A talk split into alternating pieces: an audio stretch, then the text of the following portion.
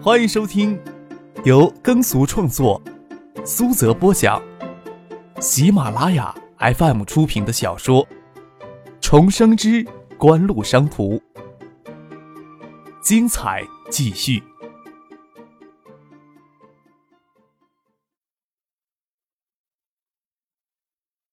第八百零三集。虽然。爱达集团有许多初入职就担当重要职务的例子，像元器件部总裁张亚平刚加入进来就担任一级部门总裁兼集团副总裁，直接跻身于二十九人会议之列。不过，张亚平加入爱达集团之前就在业内有很高的声誉。刘明峰加入到锦湖之前还只是无名之辈，虽然是兼优的博士，但也没有特别突出的学术成就。初时就担任新城部门的副经理，关切新成立的用户体验设计中心，归三巨头之一的苏京东直接领导，还没有正式的经理。刘明峰的经历多少有一些一步登天的意味在里面。车从相邻小镇穿过，驶进了南湖森林别墅。虽然给积雪覆盖，但是还能看得出别墅区的奢华来。刘明峰啧啧有声的咂嘴说道：“啥时候咱们也能在这里这套房啊？”这辈子就没有什么遗憾了，就这点出息啊！苏京东烟瘾重，车下机场二线，他就挪到商务车的最后排，将车窗打开一条缝，坐在那里抽烟。听到刘明峰的话，笑着骂他：“海达副经理以上的员工，觉得住别墅洋楼都是难以企及的奢望，这应该就员工培训中心再去洗洗脑呀。”刘明峰在学校一直读完博士才出来工作，却不是寻常意义上的研究生人才，有很强的团队领导能力。最为关键的是他在创新思维能力方面，与爱达现阶段新成立的用户体验中心有很好的契合。他本人对技术上的事情也非常精通，有很强的业务能力。苏金东还曾跟张赫开玩笑说：“怎么他就能随随便便捡到一个宝呢？”刘明峰本来就是跟锦湖是无缘的。两部车子一前一后驶入了院子里。刘明峰看到张克站在台阶前等候他们。张克手里拿着一盒烟，看着苏京东下车来，手里夹着香烟，笑着说道：“还以为啊，你能忍住下车后再抽第一支烟呢。我都先替你将香烟、打火机准备好了，没想到还是高估你了。”将烟盒与打火机拿在手里，别在身后，请陈谢征、苏京东他们进屋说话。刘明峰与姚坚跟在后面也进了屋子。室外天寒地冰的，室内有暖气，暖香如春。坐下来，张克将昨天肖尔明过来谈的事情跟他们简单的介绍了一下。这种层次的讨论，姚坚都插不上大嘴。他不大清楚张克为什么点名要刘明峰过来。陈先生不抽烟，张克也没有抽烟的兴趣，将烟盒与打火机丢到桌上，对姚坚与刘明峰说道：“要抽烟自取啊。”刘明峰倒是很想抽烟，见姚坚没有动静，他也不好意思太随意，毕恭毕敬的端坐在那里，准备听两巨头与张克讨论关于联通合作的高深，却不到张克眉毛一扬，眼睛朝他望了过来。我情况简单了解了，说了一下，你应该清楚我为什么点名让你来北京了吧？刘明峰没有想到张克直接就问他的意见，索性有所准备，不至于措手不及。稍整理一下思路，说道：“咱们去考察整个移动通讯产业，会发现整个产业实际上由网络及终端硬件设备商提供商、技术供应商、网络运营以及服务与内容供应商四类企业组成。在用户设计体验成立中心成立之前，锦湖在移动通讯产业领域算是比较纯粹的终端设备提供商与终端设备技术供应商。在一般人看来呀，爱达与联通能够进行合作范围很有限。”或者直接提供的硬件设备产品，或通过向联信提供的元器件及手机技术间接的参与联通公司的手机定制业务。但是，爱达在便携式音乐播放器的市场，除了向用户提供 iPlayer 的硬件产品之外，还通过全球音乐在线提供音乐下载。实际上呀，是承担了服务与内容供应的角色了。现在 GSM 网络受宽带与技术限制，除了通讯之外，其他附加的服务相当有限。但是无论如何，是移动公司升级 G 网，还是发展 GPRS 技术，还是联通兴建全新的 CDMA 网络，相比较老一代的既往，都能给用户提供更多包括音频、图片、视频、互联网浏览、电子邮件等诸多增值服务。国内的数字手机也将正式迈入高端应用的时代，这也是我们成立用户体验中心的意义所在。我们跟联通合作，除能提供硬件产品参与联通公司的手机定制业务之外，还可以成为联通公司软件技术供应商及增值业务的内容供应商，而且这也极大的促进了我们硬件销售了。苏京东点点头，说道：“嗯，微软以九亿美元的代价收购全球音乐在线百分之三十的股权。微软所看重的是全球音乐在线与 Apple 硬件销售捆绑的商业模式。”这个商业模式会形成相对封闭的应用环境，相互促进、巩固彼此的市场地位。咱们一直在考虑能不能将这个商业模式移植到手机业务上来，只是做到这一步很不容易啊。iPlayer 用户直接通过计算机联网从全球云在线下载的音乐，咱们的手机用户当然也可以通过计算机网络从咱们的官网下载应用软件，将来也可以下载音频、视频文件。但是对于手机用户来说，这样的应用还是低层次的，直接通过手机收发电子邮件，直接通过手机连接互联网下载应用软件更便捷一些，甚至可以将 MSN、ICQ 等互联网即时通讯软件下载到手机，做到手机与互联网同步即时通讯。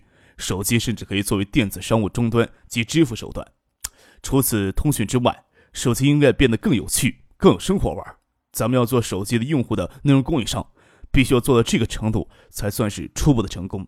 但是这个过程需要得到运营商的网络支持。很可惜呀，移动通讯局态度很强硬，他们认为服务与内容是他们的地盘，不是咱们能捞过界的，更不允许咱们从中分享利润了。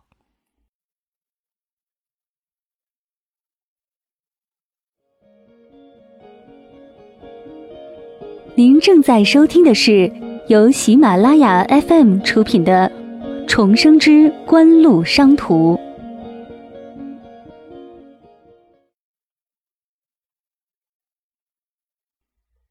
刘明峰仔细琢磨苏京东的话，他的话将自己的意思表达的更透彻一些。心想，艾达能在他们一群人手里发展到今天的地步，绝对不是什么偶然。在三大巨头面前，还是老老实实的夹起尾巴，认真的做事才好。很多好的构思与创意，并非没有实现的价值。而是没有实现的可能。在国内移动通讯局与下属各省市移动公司控制着上游资源。虽说爱达集团在电子百强榜的排名很可能窜到前位，但是在移动通讯局整个产业链上还是处于相对劣势的地位。移动通讯局滴水也泼不进去，同样是满腹委屈。处于弱势地位的联通相对来说就比较容易做工作。联通甚至需要锦湖提供丰富的应用软件。及内容服务来丰富其业务，来吸引更多的高端用户使用联通号码。张克手指敲着桌面，发出清脆的响声，说道：“移动通讯局啊，很快就会选择一些城市开通 GPRS 试验网，全面开通大概会拖延到零年初。联通新建 CDMA 网络步伐会更慢一些。对于手机厂商来说，再有三五个月就逐步将新一代手机推向市场了。等 GPRS、CDMA 网络全面开通以后。”高端商务手机系列也要跟着全面更新，与联通接触也要进行，但是不要寄太多希望。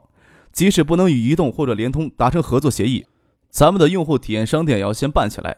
刘明峰提出了咱们用户体验商店，英名的文字用 IDEA Store，中文名字用移动私网，我觉得特好，也可以启用 IS 作为新的商业标识。具体用什么，还是你们商业者来决定吧。张可心小，任着他的性子，抢先注册移动梦网。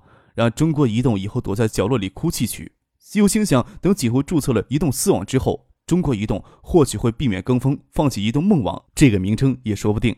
张可那点阴暗的心理，当然别人是不清楚的了。刘明峰有些发愣，他之前还以为每周通过电子邮件给张可提交一份工作报告，可能被忽略掉了。没想到张可以及艾达的高层都一直在深度思考这方面的东西。你呀，这四个月来的每周一篇的工作报告。要占掉我们相当长的一段时间呀，有时候甚至觉得你的工作报告会不会不够简洁？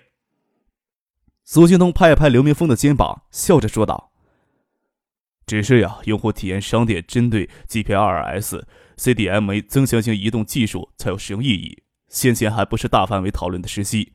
我会将集团高层对体验商店的意见都发给你，你尽快提交一份完整的报告上来。报告的好差呀，能决定你能不能胜任领导部门新部门的责任呢？张克说道。另外呀，与联通高层的接触，你要在北京参与一下，毕竟你以后是具体干活的人之一。用户体验设计中心虽然只是爱达集团新设的二级部门，但是能让张克包括在内的高层倾注这么大的心血，地位的重要不自言明了。另外，说是二级部门，但是在内部归苏京东直接管辖，实际上的地位也不是普通的二级部门能够相提并论的。虽然锦湖没有设有 CEO 职务。但是在内分工上，陈先生的职务类似于首席执行官，苏京东与丁怀类似于联合执行总裁，集团副总裁张亚平位列其后，再之后就是鲁庆生、杨云这些大佬。认真考察过锦湖其他业务的商业模式，刘明峰也清楚认识到用户体验设计中心将来会有怎样的地位。他虽然有想过要他领导这个新成立的部门该如何发展，但是在听到张克这句话之前，他都没有真的以为自己就能领导这个部门。他以为集团会最终调派一名元老级的人物来坐镇，怎么也不会轮到他这个刚加入锦湖没有半年的新丁，而且他这个新丁在行业内根本就是无名之辈。刘明峰有些不大确信地看了苏京东一眼，他平时与苏京东接触最多。苏京东拍了拍他的肩膀，说道：“心虚什么呀？你做不出成绩，要做好呀，随时给撤掉的准备啊。”张克说道。现在用你啊，也是觉得你对我们所需要的、所设想的用户体验设计中心及 IDEA Store，或者说是移动私网，有着较全面的认识，思路上也有创新性。全球音乐在线主要提供音乐下载服务模式呀，比较固定，对创新思维要求不高。但是 IDEA Store 的运营模式要复杂一些。一方面，我们要鼓励外部的软件工程师为我们提供丰富的应用软件资源；另一方面呀。我们要根据实际的应用需求开发新的应用软件以及创新运营模式。另外，要明确告诉你的就是，我们对 IDEA Store 寄予厚望。我们的手机能不能在高端市场站稳脚跟，参与全球竞争？我们希望 IDEA Store 要发挥至关重要的作用。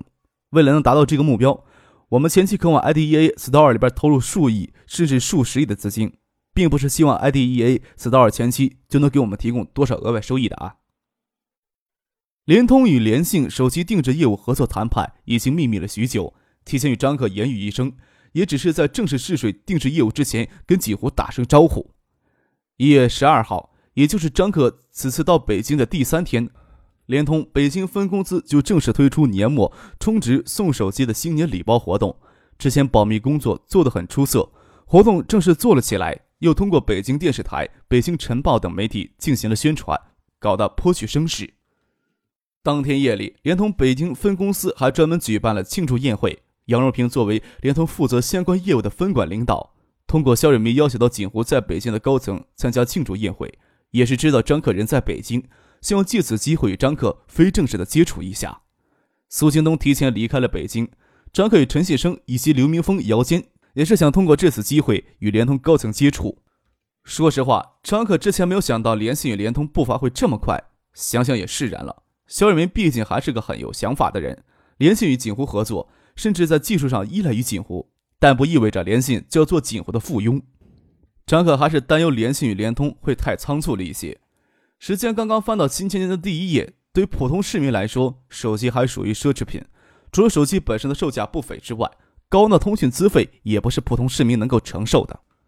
联通北京分公司。推出话费充值两千四百元赠送一部联信手机的新年礼包活动，的确能吸引普通市民的眼球。由于联信与科王高科十月份推出低端的 ESS 手机都没有进行什么宣传，在普通市民的印象里，一部手机再便宜也要一千八九百元。参加联通这个活动，简直就是实实在在买一赠一的活动。其实对联信手机有所认识，也知道同规格的联信手机市场售价为一千三百八十元。扣除手机成本，话费相当于只打了四折。唯一的限制条件是充值话费与十二个月的使用期限。在高昂的移动通讯资费成为阻止手机市场继续高速扩张的主要因素之时，即使有十二个月的使用话费实现，四折的话费折扣率依然令人怦然心动。再说，当前移动通讯普遍存在高费率，每个月两百元左右的话费也比较节约才能够用。联通北京分公司的这次活动，将让人觉得最容易慷慨解囊了。由于联通与联信之前的保密工作做得非常出色，初期的试水也仅仅只限于北京地区的市场。市场第一天对联通抛出如此重量级的活动，还来不及产生多大的反应，此时还无法预测这次的活动会产生多大的影响。不过当天下午，联通北京分公司各网点的反馈消息都相当热烈。或许杨荣平知道张克有避开媒体的习惯，也或许肖瑞明有帮张克打招呼。联通总部及北京分公司在王府井大饭店里举办的庆宴酒会，只邀请了内部人员参加。张克、陈信生、刘明峰以及姚坚等北方公司的一些高层列席，多少有些唐突。拿张克跟杨荣平初见面时寒暄的话来说：“过来参加宴席，真是无功受禄了。”联信偷偷摸摸地向联通北京分公司提供定制手机，近乎三天前才知道具体消息，可以说是没有做什么贡献。早在陈继生担任德仪中国区总裁时，杨荣平就与他有过接触，彼此间不算陌生。张克还是首次见，拿他的话来说，思慕已久了，对今天见面也很期待已久了。他很清楚，圈子里稍有些层次的人心里都很清楚，艾达要争电子百强榜首位的位子，轻而易举。艾达似乎很照顾华夏电子等国企的面子，除了艾达电子单独核算集体海外业务并入锦湖商事之外。九九年将元器件部门财务独立出去，勉强将爱达九九年销售额控制在两百亿以内。真不知道爱达集团将爱达电子叠机业务、海外业务以及元器件部门都合并到集团财务里一起计划，年销售额会不会突破五百亿？年净利或许比移动通信局其下属各省市移动公司差不了多少吧？张克缔造如此强盛的经济帝国之初，还只是刚读高中的少年。对至于知道一些事情详情的杨荣平来说，看着近乎崛起的事迹，宛若在看一段令人心绪激荡的传奇。